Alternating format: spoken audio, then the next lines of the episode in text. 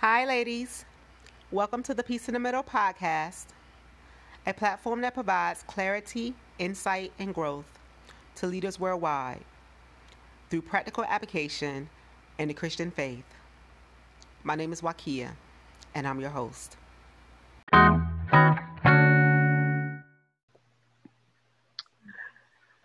Alrighty, y'all. As promised, welcome back to the middle.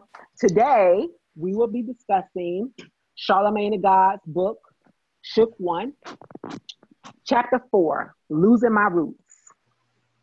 As always, I have my beautiful best friend, Tashika Little, on the line, as well as my sweet and adorable and extremely talented sister, Fatima Farmer. Ladies, welcome to the middle. Hey. Thank you. All righty. So today we're going to be talking about losing my roots. so tell me, I actually listened to this chapter twice, as I always do. I usually listen to it um, the day before we record, and I listen to it again right before we record. And I sort of go through there and sort of take a couple of notes, all right, to just get my mind right on um, what he's talking about. So it's sort of a little surprising, right? I really expected this chapter to be a little different. Um, especially after the hive last chapter. mm-hmm. This chapter right here, it took me a little while to get into it, right? So I think I was half, I was probably, I don't know, as because I'm listening to it, I probably went, I was probably five, ten minutes into the chapter before I realized, wait a minute, what are, we, what are you talking about? You know what I'm saying? yeah. grabbed me like the first, like like last chapter. You see what yeah. I'm saying? Yeah. yeah However, there was a couple points that he did touch on towards the back of the chapter that I, I found yes. interesting. And which I'm sure we're gonna weigh into that. Shika, that's what I was saying. I know this is gonna be your book. Yeah. Um, uh-huh. um, so in this chapter, he talks about he starts off talking about things like, you know, where I'm from. You know, and and in this um chapter, he's pretty much talking about well, excuse me, in that section, he was talking about, you know, just he was more interested in learning about really where he descended from, not just being black, southern, and American. He wanted to know like where my roots, you know, um, wh- how did I get here? You know, where did I come from? So I guess mm-hmm. my first question is, um, are you all interested in learning about, you know, your roots and how would knowing about it impact your life today? Mm, that's a great question. Mm-hmm. Thank you, man. I think I I have a lot of thoughts about this because this comes up a lot for me because um because of my name. So mm-hmm. because my name is like a very cultural name, it's like a lot of um, Muslim people have my name, a lot of Catholic people have my name, and a lot of people in Africa have my name. So I'm constantly being asked, where am I from? Like every day somebody will, will, hear my name and be like, "Oh, where are you from?" And I have to have that conversation of, "Oh, I'm from New Jersey," and then they're like, "They're like, oh no, I mean like, they're like, no, I mean like, where, where you really from? Like, where are you really from from?" And I'm like, New Jersey. I'm like, um, due to slavery, all I know is New Jersey and North Carolina. And then they're like, oh, especially when it's like uh, someone that's like from Africa, like Nigerian or Ghanaian, they're always like, they're like, oh, like you really don't know. And I'm like, yeah, can't tell you. so that that's all. I think the older I get, the more I care about it. In the past, I I never really was like, mm-hmm. oh, I'm I would love to know. But I think the more information that I learn, the more people that I meet, like I have a lot of friends who are, you know, like their families are directly from Nigeria, like they can trace their roots back, they can go home and visit their family. Like having that broader um, experience has kind of opened me up to it where I'm like curious now, where I'm like, hmm, well, where am I from? Like, mm-hmm. um, so I think I, how would it change me t- today? Um, honestly, I think the biggest part for me would be just having a, a sense of culture, right? Like, I think, like he talked about it in the book, like there is a such thing as black culture. And I, I love being black. I love black culture. Like, I think we have so many dope and amazing things about just being black Americans. But I also, you know, I have this kind of like, I don't know what the word is for the feeling, but I I would like to know what is beyond that. Like I would like like he mentioned, I would like to know what what was my story before my my ancestors being a slave? Like what was their life like before then? What was their what was their story? You know i i think not having that connection it it does affect me a little bit when it comes to like just having that pride in my culture. Like yes i'm a proud black woman but it kind of stops there. Like i don't have go to like foods and go to like celebrations. Like it i just don't have that connection to a lot of things and i think i become i'm becoming more aware of it um the older that i get. You know you know i was thinking about that. I was thinking that it sort of makes me feel like it's like dot dot dot new jersey north carolina. You know what i'm saying? Mm-hmm. like there's yeah. like a part there's like a you know it's like a a cliffhanger before, and then mm-hmm. I'll you show up. Right. You show up in South Carolina. My mom is from South Carolina, so like you show up. Okay, well, how'd you get to South Carolina? And right. You know, what happened? Like what's what's going on? Um yeah, I I, I totally I totally understand that. Shika, you got something? I feel I feel kind of like um team of this too. Like when I was younger, it was um I probably didn't think about it anywhere near as much. I've always um, wanted to go to Africa to visit. I always would um, thought the experience period would just be great.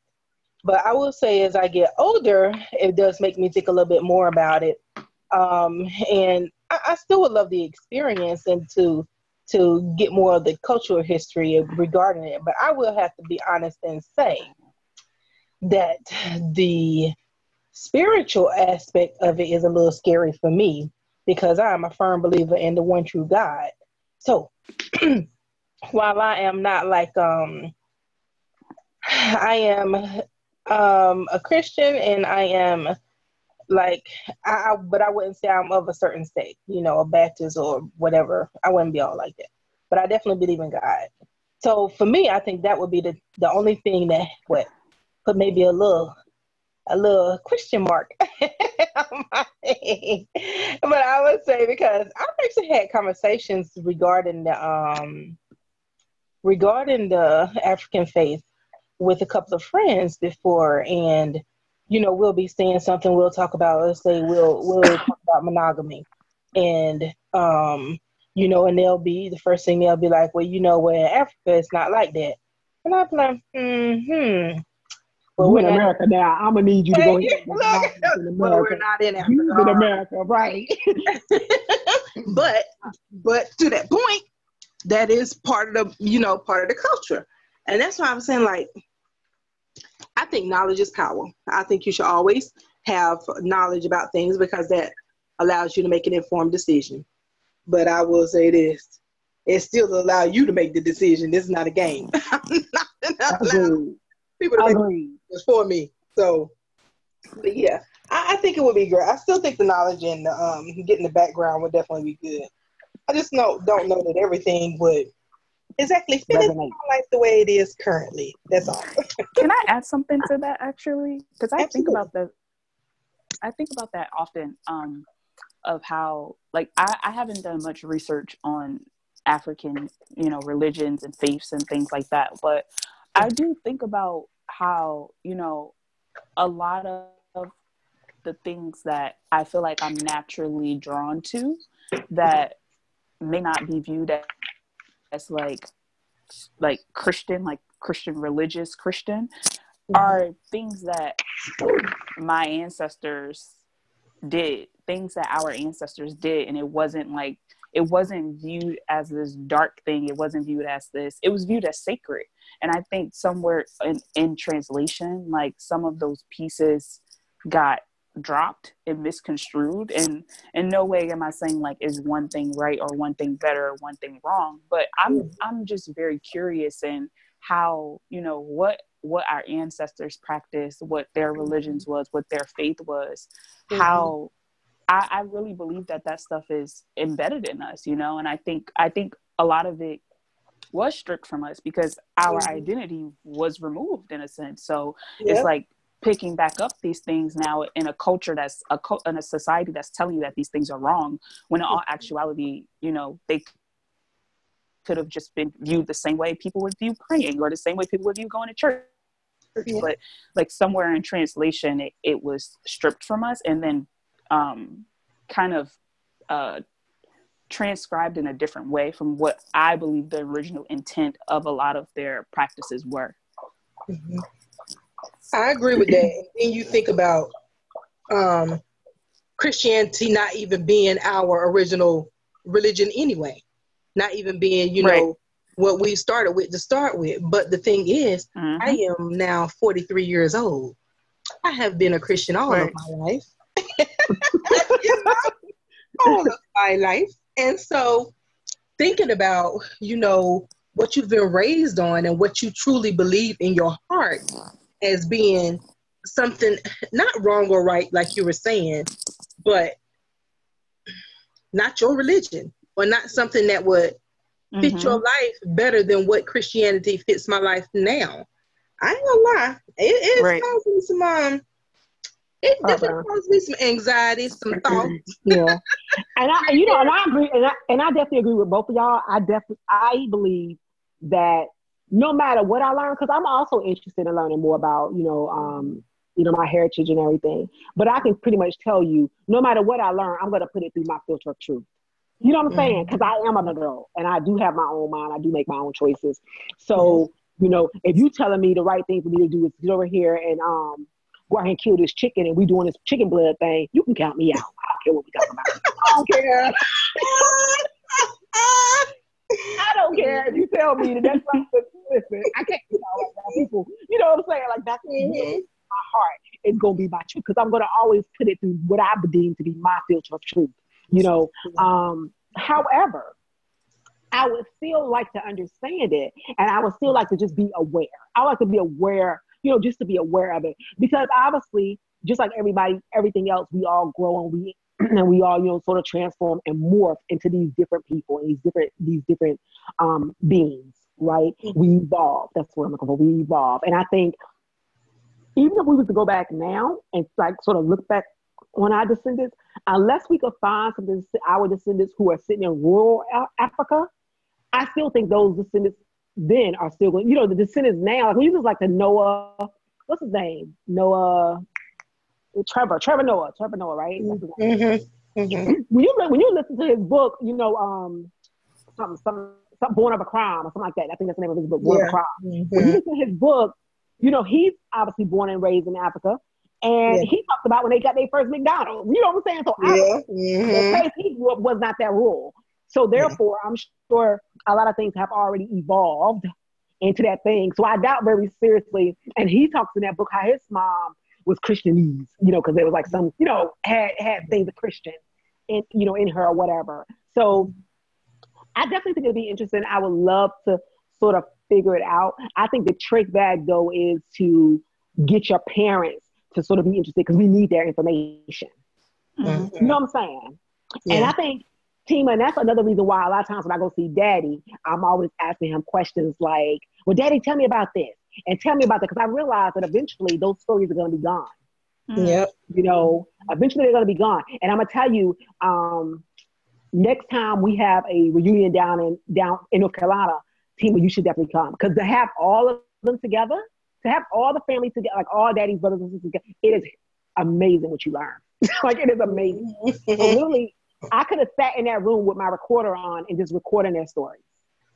Mm-hmm. You know, and a lot of things sort of resonated with me. So I definitely understand. Um, and you're right. As I get older, I understand it. But what most importantly, I realize that if we don't capture them now, those stories are going to be gone. And then our children's children, children are going to be like, uh, you know, I, I did have an auntie, you know, I heard this old podcast and my aunt was on there, but I don't even know them chicks. You know what I'm saying? yeah, that's exactly right.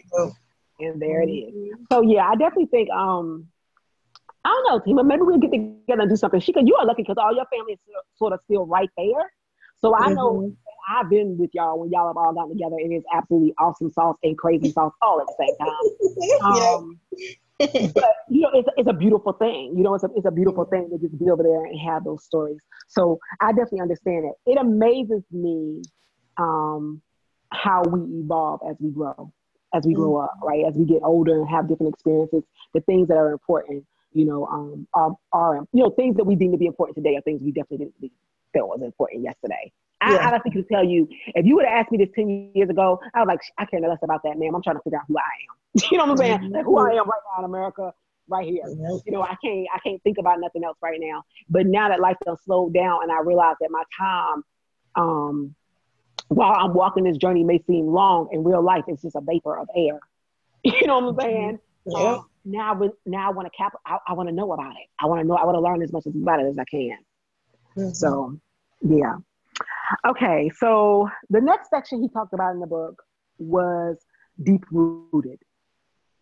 So deep rooted, that section pretty much talked about, you know, in that section he was talking about how, you know, you're trying to still hang out once you evolve and move, you know, grow up in your life and going back to the hood, quote, quote, going back to that hood. So I can tell y'all this, this, this part of the book was all down my road. Because out of my small circle, and Tima, you also know as well as you, Shika, I was the one who got out first. Mm-hmm. Right? I was the one who made it out first. So, and Shika, you know, a lot of times I would come home, I was like, oh, let's go see so and so, and oh, let's go see so and so, because I was feeling like I got to, you know, still keep it real. You know what I'm saying? But then, but then I'm a, you know, I'm, I'm a fraidy cat, so I'm like, you know, yeah, I can go see him. But listen, you can't be doing that crazy because I can't be, I can't be associated with that crazy. You know what I'm saying? Mm-hmm. Because you know, you sort of feel that that way of, and then you know, you feel that way. You feel that way, like you know, I still sort of got to be connected because I don't want nobody to think that I forgot where I came from, and then and even though Lord knows I am nowhere on his level, nowhere near, but even for my circle and for my family, I knew I was the first one to make it out. You know, I knew I was that one. So to get out and to start getting to the point where I wasn't working in a factory or I wasn't working in, you know, um, you know, I actually had a career, not just a job, not just a job I've been at for a long time. You know, just because you don't work at a, because you don't work at a, I guess the question is, if you worked at a factory for 20 years, is that your career? Hmm, yep. Maybe. That would maybe. be correct. That would be correct. 20 so years is a career. That is a career. So let me just say I am the first one who has not had a career as a factory worker or that or, the, or some some of that. You know what I'm saying? So um it was just a little different for me. And I, I definitely felt obligated to try to keep it real. And I don't know when I grew out of it. I think I grew out of it when it got to the point where I would come home and I ain't have time to really go see nobody else. I mean, it's like she goes like we had our whole day full, and I had time. I got, to, I would love to go see somebody else. I just ain't got time to see nobody. You know what I'm saying? And then when I would go see people, and then they would still be talk about you know smoking weed last night. We're 32. We're 32. We're 33 years old. People, what you talk mm-hmm. about? You know, and they still doing the same thing. And that's when I realized, you know what, it ain't that serious because we ain't talking about the same. You know, we just not talking about the same thing. Yep. Mm-hmm. You know, so, Tima, have you had to experience that? I don't think I've experienced that when it comes to friends because honestly, I I don't know. Maybe I was just weird, but like a lot of my my friends that I did hood rat things with, like we stopped being friends a, a long time ago. Like probably like when I went to high school you know i felt like my friend circle kind of shifted. So from high school until now i've had the same exact group of friends. I've never had to like keep it real or like any of that because we all grew up in the same we i don't want to say we grew up the same way but we just have known each other during a phase where we were all growing and shifting and it was ne- our friendship wasn't built on those type of things you know? Like it, it wasn't it was never about that so i never felt the need to kind of stay in that bubble. Um, and then I I will say though, um, I don't know if this is off topic, but it it kind it kind of relates in my mind. But I think when I started like my faith journey, if anything, that was when I ah, kind of felt that shift. Yeah, like I felt Absolutely. like um it, and these weren't like tight friends. This was more of just people that I just knew and I would just hang out with. And like I feel like when I started that journey and I got very like serious about my walk with God and I got very like into just learning about like just everything related to God and talking about God and like being vocal about it, I think that shifted a lot where it was like I would find myself at different events or at a friend's house, like a friend of a friend's house. And like in the past, everyone would just be hanging out, smoking, drinking, and like I would be a part of it. It would be cool. But then at a certain point, I just wasn't interested anymore. So I would just be sitting there kind of bored, like, all right, yeah, I think I'm gonna go because this is just not my scene anymore. And and eventually it just got to the point where just like certain people I just kind of stopped talking to. I just stopped going to certain events, stopped going to certain people's house. It was just like I just we just naturally distance ourselves. But like I said, it wasn't like tight friendship, so I didn't really feel pressured. It was just like an observation. Like I was kind of like, oh wow, like I used to you know like in the weekends or in, during the summertime there was like certain groups of people that i would hang out with and that's what was the basis of our like communication. And now since that doesn't happen it's like we have nothing to talk about. So i don't see them. I don't hear from them. That's just it's just not a thing anymore. I definitely I, I i definitely went through that. I definitely all day. Uh, i probably still go through that still now honestly. Mm-hmm. wow. I think the different the more i grow the more people drop off that's because you evolve. That's what it is. Absolutely. Absolutely. You, you, we're we're old. You as you get older, different things become important to you, and when you look back and the people that you grew up with in the neighborhood that you were in, those things don't affect your life anymore. I'm not. I ain't. Well, first of all, you know, I've never smoked weed anyway.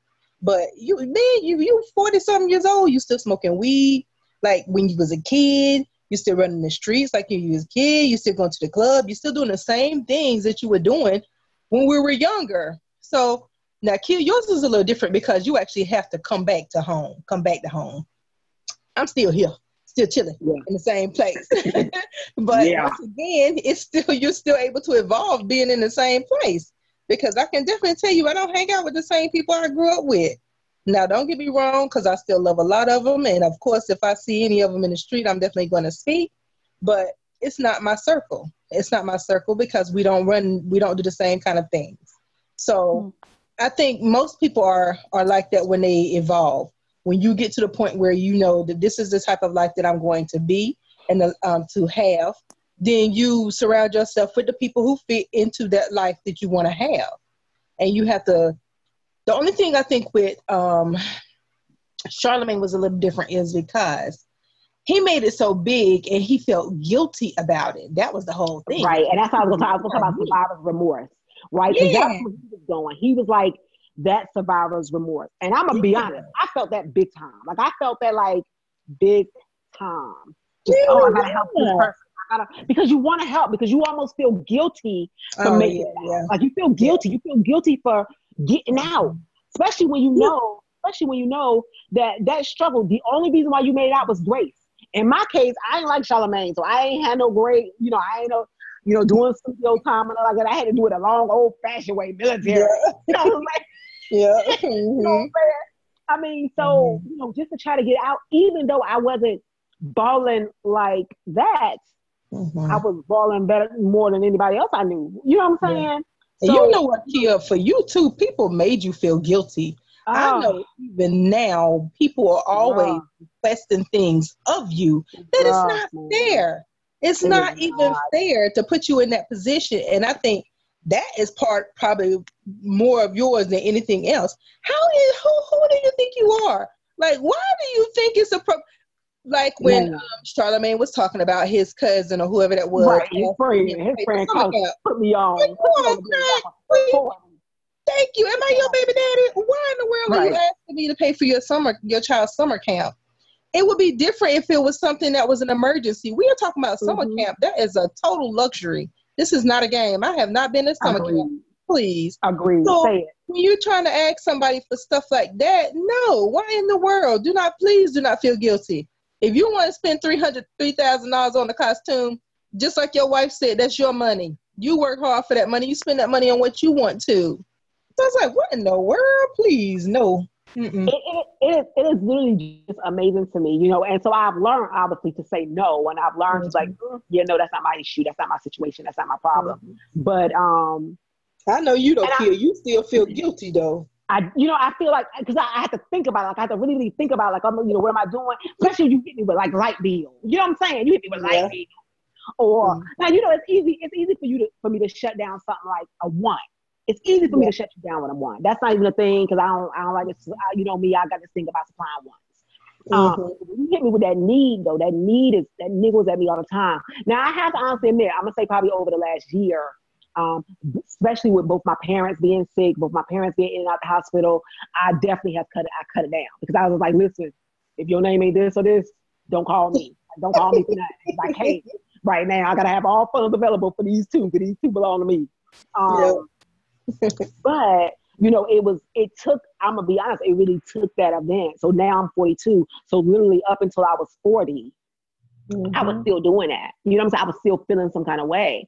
And like I said, if it was not for the fact of my parents hitting it and me realizing now, wait a minute, you know, these two jokers belong to me. Like if something go down with these jokers, I need to be available to do what I need to do for them. So I can't be like giving everything to everybody else. Cause as soon as my parents down, everybody, you know, don't nobody want to look me in the eye. You know what I'm saying? Everybody, like, you know what I'm saying? Yep. I was like, I can't with y'all. So then at that point, I pulled everything back in and I said, I'm just not giving out to anybody but these people. And um, that's what we doing. you know what I'm saying? That's what we doing. And I mean, I still took a lot of flack from that from my family. Like my family, I felt that. Like I felt a lot of um silence. Mm-hmm. Silence. You know? mm-hmm. Like it was this extreme silence. Um, and even now, some of those relationships are still very strained. Like they're very strained. And mm-hmm. so um yeah, but it is what it is at this point. You know, it is what it is. And I guess I don't really feel the guilt anymore because now I feel like I have other responsibilities. That's good. That's good because I know that weighed on you for a while. Oh my god, it's so horrible. I think it's so. I don't owe you anything. I do not owe you shit, Nick. Not nothing. Nothing. Especially because they act like I hit the lottery. I'm going to work every day. I, listen, listen. I ain't like Charlamagne. I ain't gonna buy no three thousand dollars. Not like you was working for your money. Not like you was working every day for your money. I'm working every day Thank all you. Exactly. All day long on that work, you know. Um, and I think that was the thing. So I definitely understood what what he was saying about just that survivor, you know, that survivor's guilt, just making it out. And even though, and I'm glad we're starting talking about this now, just to let people know that you don't have to be on a Charlamagne's level to feel that. It's just anytime you don't made it from one situation to another, yeah, you, you your, homie, your homies behind. you know what I'm saying? Like, you know, you gotta leave it behind because you're like, even though we all got the same choices you know, we've all made the same choices. We've all made, you know, we all have the same options to some, you know, to some degree. But I'm a firm believer that if you want to get out, you'll get out. Mm-hmm. You'll yeah. get out. Hard. It's hard. I ain't saying it's easy, but it's but you can get out. You know what I'm saying? And so now I just don't feel guilty about it. I'm just like, we doing it. I would love for you to join me. Like I would love for you to join me. I would like to add something to that. Um, not so much with like um, friends the way he was describing, but def well, he talked about family a little bit too. But mm-hmm. I think I I feel that way a lot of the times with like my parents, honestly. Like, and I I Ooh, say that because yeah, I say that because like what we talking about? Why are we gonna talk like, about that? Luckily, luckily I mean, podcast. They got a podcast. you, you know how I am. Like I'm gonna just say it, so so it's out there. Never but right, right, right. I just think like I struggle with it because kind of what we were t- touching on last week of like my mindset is so different. Like I don't think I don't I think that the fact that I I don't even want to say I made it out, but the fact that I don't have the life that statistics told me I would have based upon where Agreed. I grew up. Agreed. It makes me feel like like I almost feel um, guilty for the fact that my parents didn't have the same opportunities that I had.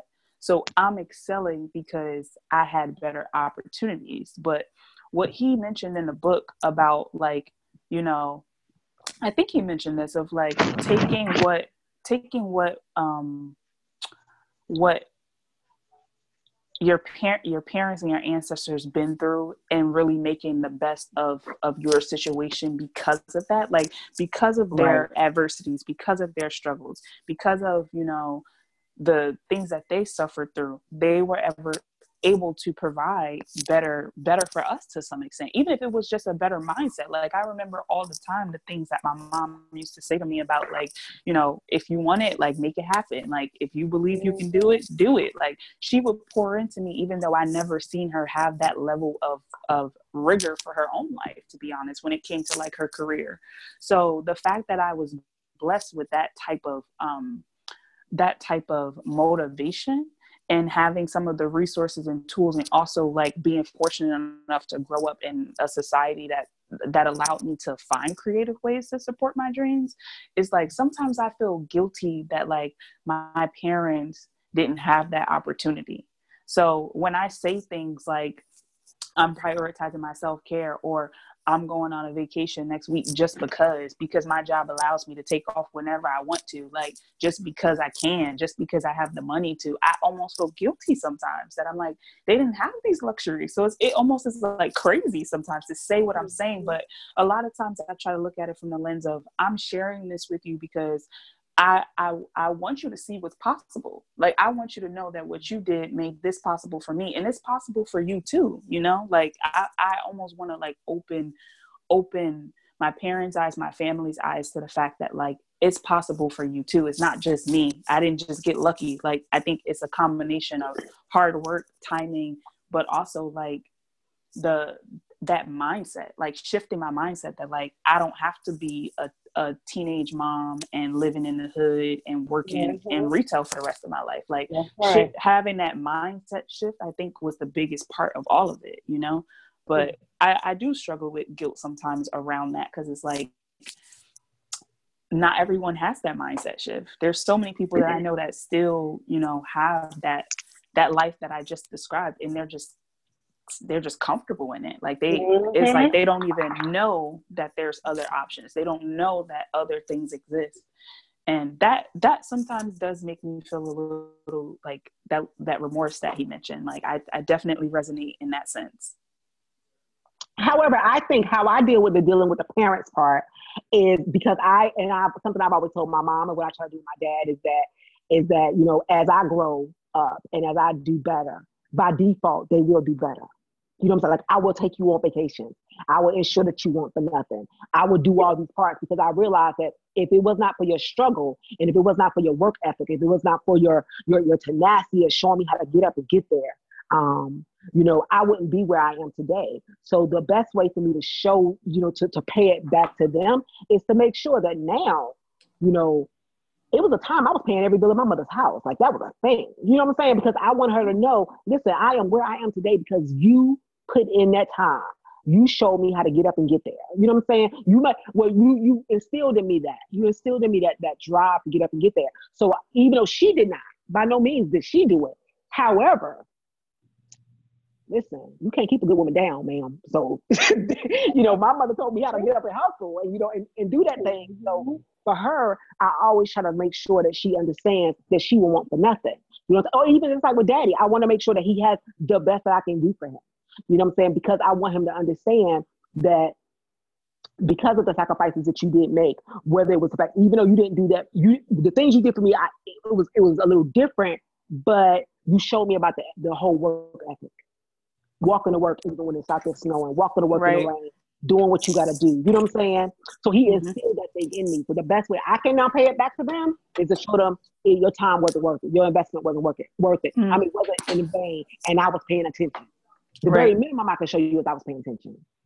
I remember I was talking to my mother one day about something. I, I had I did something. I had had some accomplishment or whatever, and I couldn't wait to call her. And I called her and told her about it. And um, matter of fact, I think it's honestly when I opened up Water Walkers and I did the cards and I sent her a copy of the cards. And my mom was so happy and she was so impressed. And I remember her calling me and she saying, because I sent her just I just sent her a copy of the cards and then she called me and she said, "Oh my goodness gracious!" She said, "She I am so proud of you." She said, "And just think, you came out of me.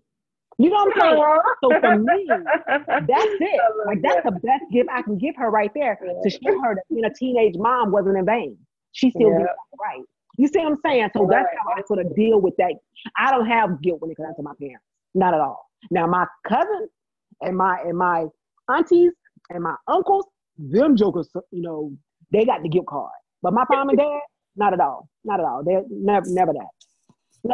You know, you know why I think I have that guilt though, because I feel like I'm in that spot in the middle where I can do some things, but I can't do everything I would like to do. You know, so like, like, you know, for example, like for for my 27th birthday, like I took my mom to Mexico, first time out of the country, first time on a plane, first time on a cruise ship. Like, I, I wanted to do that for her as like almost like like it's it's my birthday but i really want to celebrate you because i wouldn't be able to do the things that i'm doing if it was not for you you know? And but it's mm-hmm. like those moments right now they don't feel like it's something that i can like do all the time. So i still i still struggle with that and maybe i just need to find like smaller ways to kind Absolutely. of yeah because i don't know I, it's something that i that i think about like every day honestly I mean, I, I think that, and, and she, I know this I had to be true too, even with ma, about your, your mom, obviously, you know, my other mom. Um, I got like three of them. I got like three moms at this point. Um, um, but like with mom, you know, the fact that you know we, you know, you do stuff for her when you can. You know what I'm saying? It's like a little stuff. It's like a little stuff we do.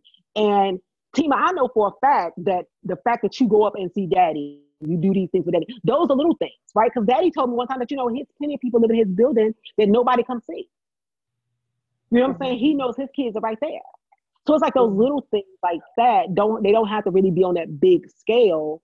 Um, and I really don't do stuff on a big scale as much as I used to. I still, you know, I right now um, I'm all about needs because their needs are different. Yeah. You know what I'm saying? Their needs now are different. And like just like you, you know, I, I did the big stuff for mine, did all that kind of stuff for her, but it's more like now I try to make sure I fill in those needs. You know, I, I, I fill in those those gaps, and they so appreciate that. Like they so really, really, really appreciate that. And I think that to me is why I don't feel like the parent, my parents, anyway, your parents, don't really pull a guilt card. So she, what, what about you with mom? How's that? Um, Girl, she she ain't gonna get this podcast, dog. She ain't gonna get it. she ain't gonna get it. Uh, well, you know me. I don't care about that. This ain't no game. so my only thing is, I do go through some of it. Um, Sometimes, sometimes, but I'm gonna be honest with you and say not that often because I just don't believe in that. I believe I'm grown, and I am not gonna let somebody guilt me into feeling some kind of way. And you know she be trying, you know she be trying, but no, man, no, man, I'm grown. When that when I was a kid, that I can understand that kind of stuff then. But as for right now, I'm making my own decisions. I'm only gonna feel bad about what I feel, what I decide I want to feel bad about. But right now, because we're so close, like in um, distance, yeah. so we're so close. It's really, it's really a non-issue now. If she needs something, she just call me. She walked down here, you know. So right now, ain't no needs really going unmet. But I will say that um, I have found lately because I say no.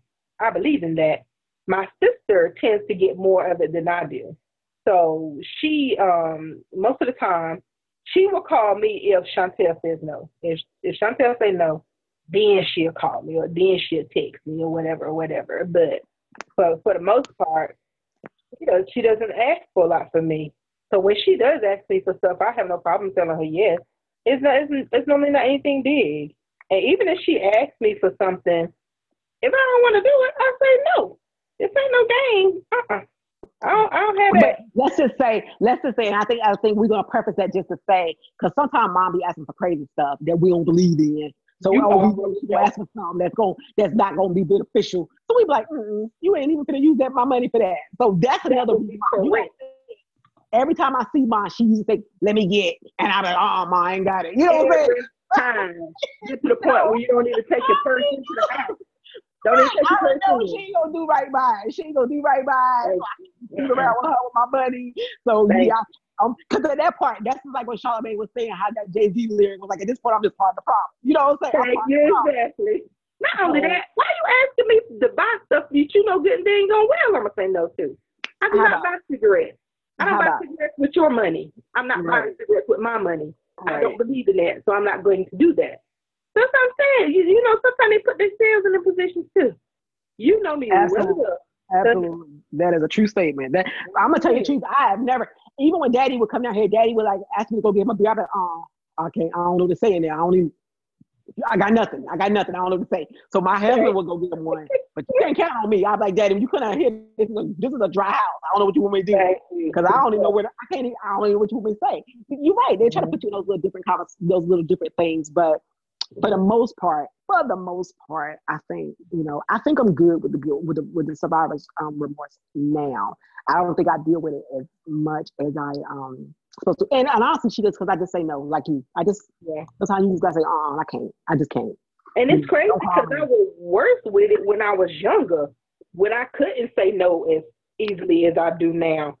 For some reason, I don't know what the heck was wrong with me. I always said yes, even to stuff I didn't want to do. So as you get older, evolve and come into your own. For me, anyway, it worked that way. Once I once I was like, uh, I'm a grown woman. This is not a game. Man, all that guilt fell away. All that fell away.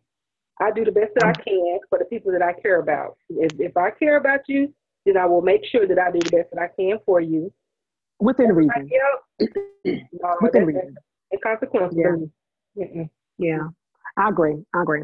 Okay, so let's talk about woo, this little section right here, this dropping demon section. This is the section with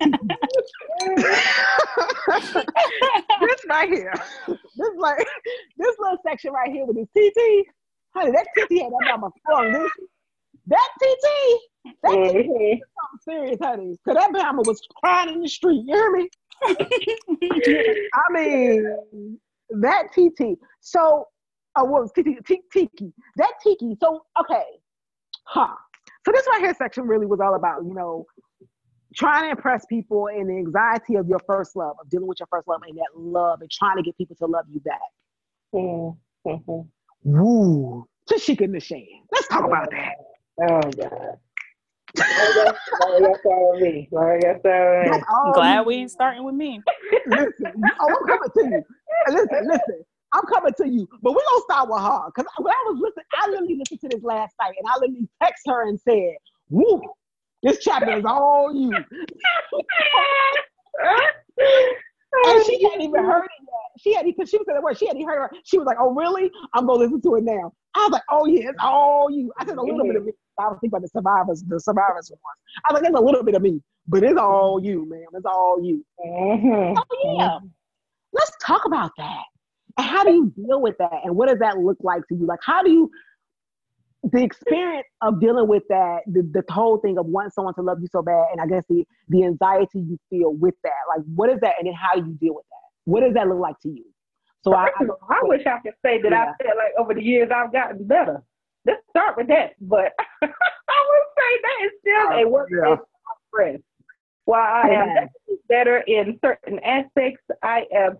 I just have to acknowledge that I am a person who loves hard.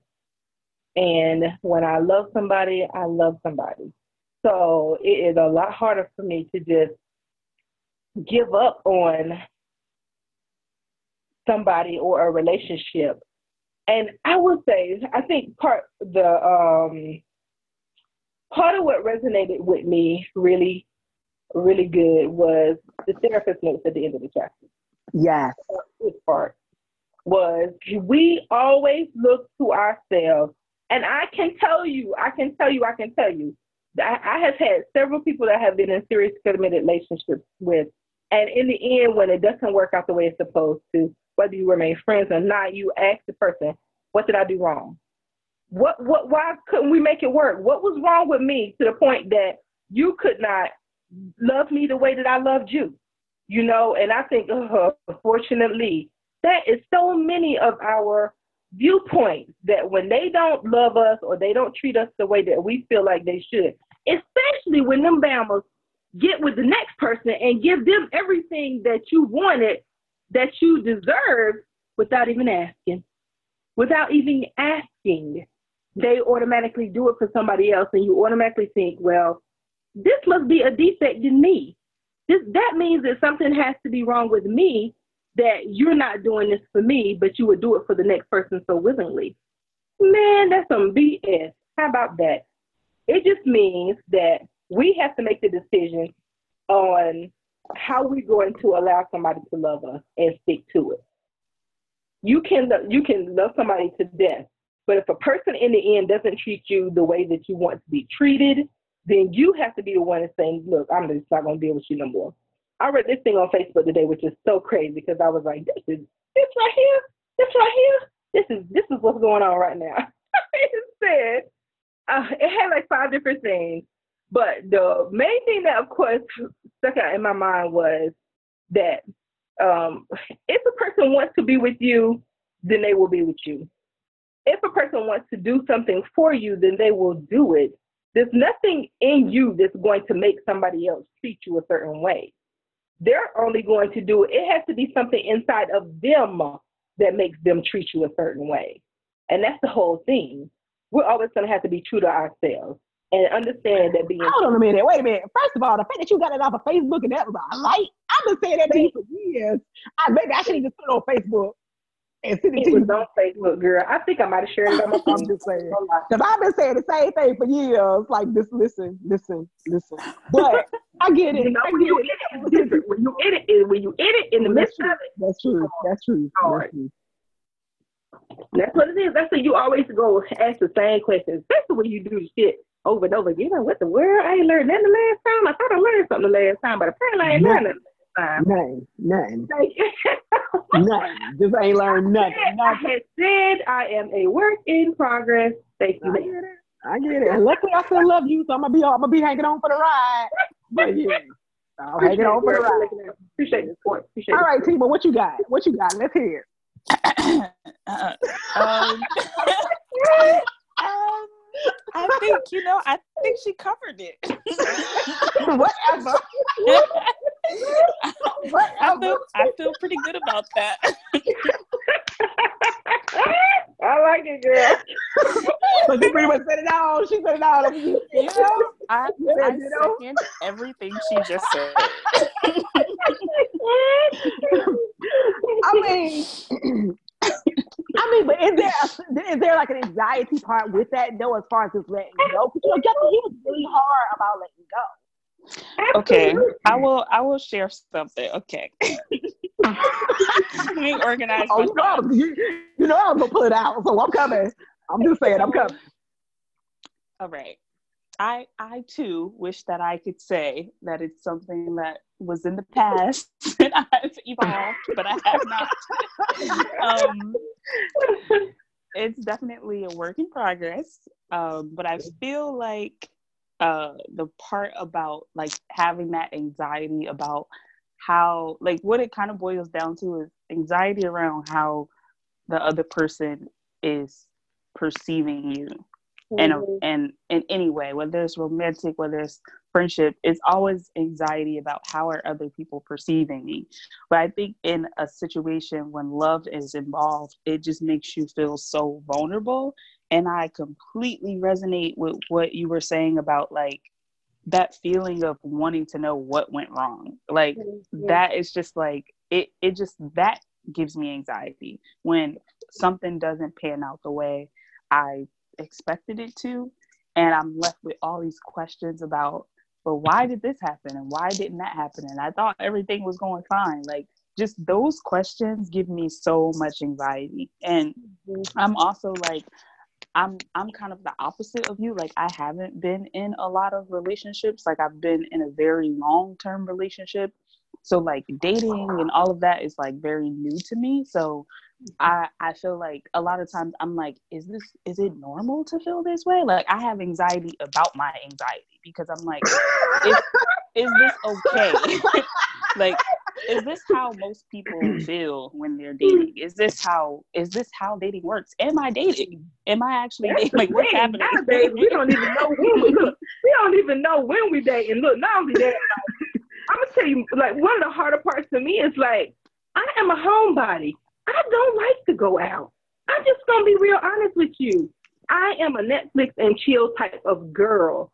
So if a man is saying to me that he wants to come over, and we're not talking about sex now, we just talking about he wants to come over and hang out, and that's what he want to do. I mean, literally, Kia has to say, no, he needs to take you out. Literally, I mean, no, y'all need to leave the house. Y'all need to go out. Y'all need to do some other stuff. You know, and I'm like, mm, okay, but I feel like him coming over is a date. You know, It totally is not a date. That is not the definition of a date. that is not a date. I'm just saying. I mean, hey, Tima, I'm, I'm just so you know, I can relate with you. I feel like you would. Yeah, that's a it's a struggle for me. Mm-hmm. Maybe one day with more time, I'll, I'll, I'll have some solid input to add. But right now, I I don't have much. mm-hmm. Now let's talk about Kia because Kia been married for hundred years. So her struggle is totally different. It is not even the same as ours. That's the difference. Agreed. You know. Agreed. But I, I mean, I've been married for 400 years, but it, ain't, I mean, I, I start off this game married. You know what I'm saying? I threw a couple fish back. But my thing about it is, I, I I did the whole thing. I had rules. I had I. But let me just be fair, and I, and I just let's just be really honest. I did take a year off to sort of get my life together and sort of concentrate on me and understand who I was and understand myself, that my own self worth and my own value. And therefore, when, when I went back into the dating game, I had certain rules. I had certain things that I was going to willing to accept, and I had a list of things that I was not prepared to budge off of any of those things. Like I was very set on this is what I really was interested in, and I really was did that qualification on what I felt like I was. Like I felt if I was this, then I want that. Like this, this is the thing because I felt like he was getting that. So if he's mm. getting the very best, why should I settle for less? That doesn't make sense to me. You know what I'm saying? But if I was taking that time out first to assess what I deem to be my own self worth, then it would, you know, that's the only way I was able to break free, if I be completely honest. And that meant I threw a lot of people back. Like I threw people, I was meeting them and I'm like, nah, you can't. You know, what I'm saying? Like I can't. you know, because I just I couldn't because at that point I was just determined that this is my value. And all I could remember my mama telling me was, you're top shelf. You're top shelf. Don't just accept it for you're pretty enough to choose. So choose. Those are the mighty words of D. You're pretty enough to choose, so choose. And that's what I did. I mean, and I think that's what it really boiled down to. I mean, because I had a couple, you know, let's face it, ladies, I've had some losers, but you know, as I, as I, I mean, just in all fairness and in all truth, I definitely had some losers. But as I grew up and when I really started to understand my self worth and my self value, my value, that's when I didn't, I no longer start having these Charlamagne experiences like you described in this book. And I think, and I, and I, let's, so let's just talk about it. So let me just put it out there ladies, as y'all are listening to this, once you determine your value and your worth, you won't let nobody else tell you, give you anything than, than what you're worth. And you know, and I, and I just think that just to be true. I mean, I just honestly, honestly, honestly think that to be true. One of my girlfriends told me, said to me the other day, she said, Wakia, she said, what I really respect about you is that you are always a, she said, you're always a thermostat, never a thermometer. She said, so when you come into a room, you set the temperature. You don't read what everybody else is already doing. You know what I'm saying? I like that. My wow. In my marriage. Mm-hmm. You know what I'm saying? You're going to treat me a certain way. I'm going to tell you how to treat me. And this is the only thing I will accept. And that's it. That's it. That's all we doing. And y'all both know my husband. So, you know, that's, you know, it's not like my husband's a pushover by no means. He's not a pushover, but there are expectations here. There are expectations here, people. You know, so um, and and that's just it. You know, I'm gonna set that temperature. And I think if any when when when that young lady gets to a point where she's deciding what her worth is, it's mm-hmm. easy at that point to be like, uh uh nah. Because that's what Charlamagne was dealing with it here, in my opinion. He was going after that chick because he really in his real life he didn't think he was good enough for her. You know what I'm saying? From the mm-hmm. get go, he already had these feelings like he really wasn't good enough for her, and he felt, you know, happy and just and just um blessed that she was with him. And yeah. in my I'm thinking, Bama, you blessed and you should be happy to be with me because I'm top shelf. You know what I'm saying? Mm-hmm. Mm-hmm. That's right. So because of that, it makes it easier for me. I mean, honestly, it just honestly, honestly, honestly, um, makes it easier to me. And that's literally the same mindset I pretty much have in my career, you know, and, and you know, wherever I am, is that I am, I am the thermostat. I set the temperature. That's how I go. you know what I'm saying? But I, I have a question. So, okay. Sorry, this is turning into me interview you now. Because I like you can just say something like that and not tell the people how you did it. Like in that year of you being to yourself, like how did you get to that point where you just had this understanding of your worth? Like that doesn't just happen. Mm-hmm. Um, you know what it is? Honestly, I think I spent a lot more time with God. I talked to God a lot about what I am, and I'm gonna be honest with you. It was so crazy. Like I went through this phase where the way my if you go into my in my old house, the way my bedroom was, my bedroom sort of faced my my um dresser with a mirror on it, and it's like every morning I would get out of bed and I would look at myself in the mirror and I would say stuff like, "I love you. You are great."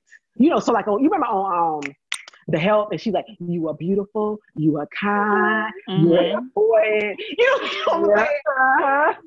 so I would literally get in the bed and I would look at myself and I would say, "You are beautiful.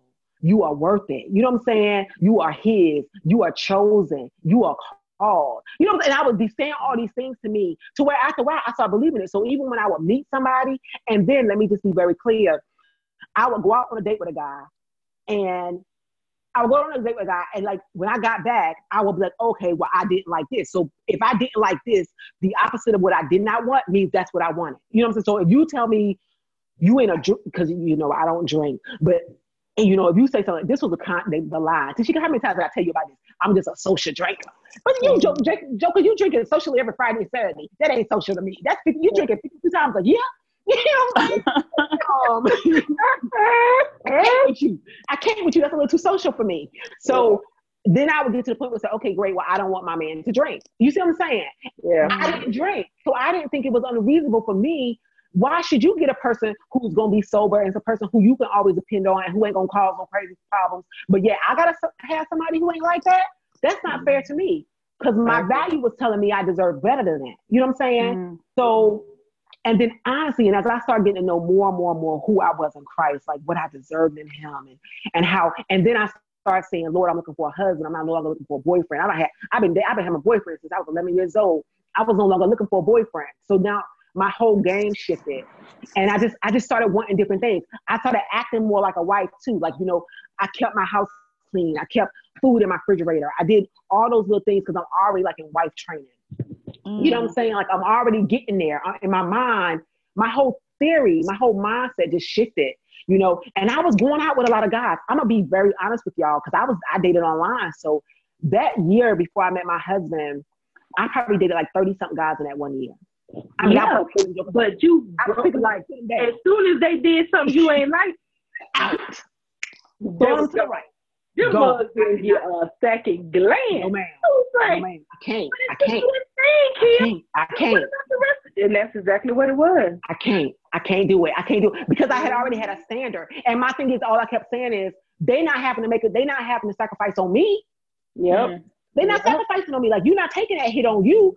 So basically, what you're saying is, I gotta take the sacrifice. That don't make sense to me. Like that doesn't. That that that ain't that ain't. Where's that written? Where's that written? I can't show me where that's written. you know what I'm saying? Mm-hmm. I just couldn't understand it. I, and so therefore, I would literally meet them, go out with them. I, I, was on a no sex, no no sex. We're not doing any sex here, and I would literally go out with you, and we would we would have a good time. But if you did not, if you did anything that I just didn't want to really live with later, I couldn't keep you. I just couldn't. And all I kept thinking was, you're you're you're prenup to have a choice. Choose. You ain't gotta take the first thing coming. But that's a work thing.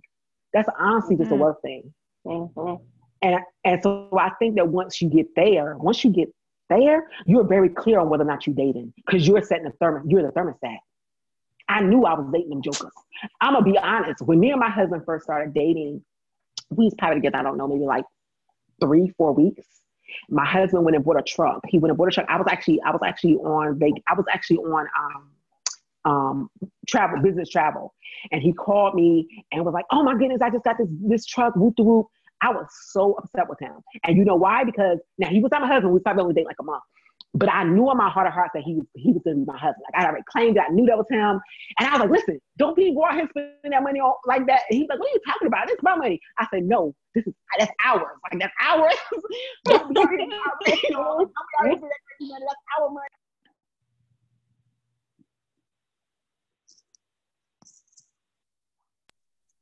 At that point, I thought I had blew it, and he was just like, um, but you know, I was letting him because I, I, told him, I said, listen, I said, one day you're gonna be my husband. So I really want us, and he was like, your husband. I was like, listen, sir, this is it. one day you're gonna be my husband. and we gotta get to a point where we're talking things like this through. Like when you're making these big decisions, I want to at least be able, I don't have, you know, you can't, you're not coming to me for permission. That's not a thing. But I would at least like to be included. Like you don't surprise me with a fifty thousand dollar purchase. That's not that's not a thing. You know what I'm saying? Like you, you you know that's not what you do. You come to me and you you know let's talk about these things. So even from the beginning, I was already in a in a mode of this is how you're gonna treat me. Mm-hmm. This is how this is what we doing. You see what I'm saying? And that's mm-hmm. and that's honestly how it was. It's all about me knowing how who, who I am. And if I if I be truthful, I was prepared if I had to to do it alone. Mm-hmm. I didn't think I was though, because I was praying for a husband and I was expecting God to do what he said he was gonna do. You know what I'm saying? I kept saying stuff like, Lord, your word said that when if a man finds a wife, he finds a good thing. So I'm trying to make sure I'm the best thing he can find. You know what I'm saying? I got to be the best thing he can find. Like I got to be the best thing. Like my house is always spotless. You know, I was, you know, I, oh my goodness, like I, I, would go grocery shopping. I would like be at Costco and places like that. Had all this paper because I'm thinking in my mind, I'm I'm already in a keep house training. Wow. Mm-hmm. So, yeah, that's my truth. And Tashika, you can validate it. You know, that's my truth. Absolutely. That is my truth. Like that's that's how I was. Everybody thought I was crazy. Everybody thought I was crazy. But let me just say, I had like 30 something things on my list of a man that I wanted, and my husband hit all of them except for one. And the only thing he did not hit was that my husband, when I met my husband, he's a very slim man. Don't worry, people. I fixed that. you know what I'm saying? Don't worry about that. I fixed that. You know what I'm saying? But everything else, to the color of his skin, to the way he, you know, the way he moved, to the point of, you know, how he worked. I wanted a man, you know, and I'm telling y'all, when I was asking God for my husband, I was asking for, I'm, y'all, the Bible says you have not because you ask not. So I was asking, I was like, Lord, I want a man who's going to work every day in a suit and tie because I want somebody who has a career. I want somebody who knows what they're doing. You know what I'm saying? And and literally, when I met my husband, he wore a suit and tie. You know, it was just one of these, it was just one of these things. Cause though, and you know, while I realize that may be a little shallow now, that's still what I wanted though. Men sit down all the time. And they talk about what they want in a woman. Why can't we do the same thing and, and stick to it? Yep. Exactly right. They say, oh, they want a big butt. They want this. They want that, and the third. Okay, cool. While you getting your big butt, I want you to have on a suit tie while you going to work. That's what I want. That's right. you know what I'm saying? That's my truth. You know what I'm saying? I wanted somebody who mm-hmm. had a career, not a job. Like I want you to be have something that you invested in. That those, you know, those were my things because that's what he was getting from me, though. That's all I'm yeah. saying. He was getting there for me. Mm-hmm. My mother literally thought that I was nuts. She literally, she told me, she said, "You're never, ever, ever going to get all this stuff on this list." And I said, "Well, he ain't gonna get it either, though. Mm-hmm. He ain't get it either. So I guess we just a match set." there it wow. is. So yeah, that's that's my truth, ladies. Well, thank you for elaborating. I will be sharing this podcast with all of my friends. I'm sure you will. Listen to this part specifically. yes, yes, yes. I mean, now, now, Kia, for the people who don't know, tell her how long you've been married. Oh my goodness gracious! So we just celebrated our 15th year, and I met him on BlackPlanet.com. Yay! Wow! Yay! well, let me just go ahead and sign up for Black Planet. Right now. Look at I probably think it's out there now or whatever. it is not the same. It is not. yes, I mean it's, it's and it's really been great. And he's a great guy. He makes me extremely happy. He's patient. He's kind. He's completely supportive, and he's not a pushover. Y'all know him. He ain't a pushover, but you know he is definitely he is for me. Mm-hmm. He treats he literally treats me the same way or not better than he did when we first met. Like literally to this day. He awesome sauce. Definitely awesome. Totally awesome sauce. Totally awesome. Mm-hmm. all day long. You know what I'm saying? All day long. So mm-hmm. um that's it. And I mean he but he definitely tells me, he definitely tells me all the time, he says, you know, woo, you, I can't even slip with you. Not at all, sir. Not at all. Not at all. No sir. No sir. You cannot slip with me. So I'm expecting you to be the same way or not better than you was when I first met you. Because I, I try to be, like I try to be. Mm-hmm. So, and I think that's the thing, right? So if y'all just try to get to the point, uh, mm, one thing that me and she could talk about all the time is about wearing your heart on your sleeve at 1st mm-hmm. and giving it away so freely. Mm-hmm. I'm gonna be honest with y'all, I just didn't. I just did. How do you think I could meet those guys or not? I didn't sleep with them and all those kind of things because I literally kept it as a friend. And I would do stuff like I would invite, I would ask a guy out, and when we went out, I would pay because I would want him to know from the get go. First of all, we just chilling. you know what I'm saying? You got no hold wow. on me. I ain't got no hold on you. We and just I don't chilling. need you. I don't, and need, I don't need you. You know what I'm saying? I don't need you. It's not like a need thing here. Like you know, we gonna go out. And I, if I invite you out, I will pay. And I, and it would actually get to the point where if I knew halfway through the date that you wasn't it, I start and they'll be like, "Oh, well, can we go out tomorrow?" I'm like, "Nah, because I'm going out with someone so tomorrow."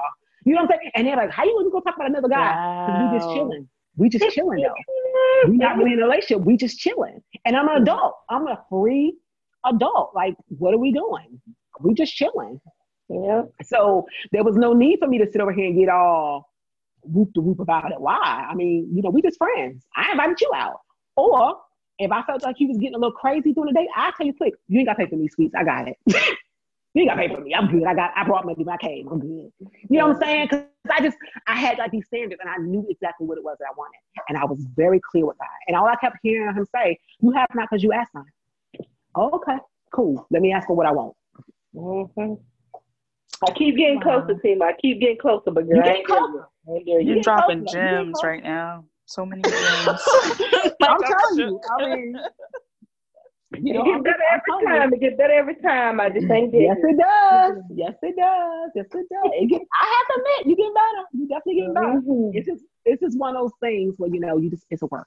It's a work. So I don't have any anxiety about it. I never, I haven't had any anxiety about any of that for a very, very long time. And um, and honestly, let me just be truthful. I think it was a relationship that I was in that really made me feel really, really less than inferior. And I think the, that that was this was the outcome of that. you know what I'm saying? Like that was out because because he made me feel a certain way, then I had to take some time out just to get myself together and go mm back to the point where I understand my self worth. And then when I came back out the gate, I was in a different place. I was just in a different place at that point. You know what I'm saying? And I mean, you know, and it, it was like it was like simple stuff like like um, you had to love me the way I was. You had to love me if I don't lose a single pound ever a life again, like ever. You know what I'm saying? Mm-hmm. You, like, you gotta love me just like this. Like if I don't lose not one more inch or poundage, you gonna love me anyway, just like this. You know what I'm saying? And if I gain weight, then guess what? You better suck that thing up. You know what I'm saying? I mean, you know, it was, like, it, was, it was like these little things, and it was like, and I was very, very serious about that. Like, I think right now, women, um, we just don't do a good job with really loving ourselves and really understanding our self worth because we want a man. We we don't want to be strong. We don't want to have to be strong. We want someone to come in and help take care of this whole load.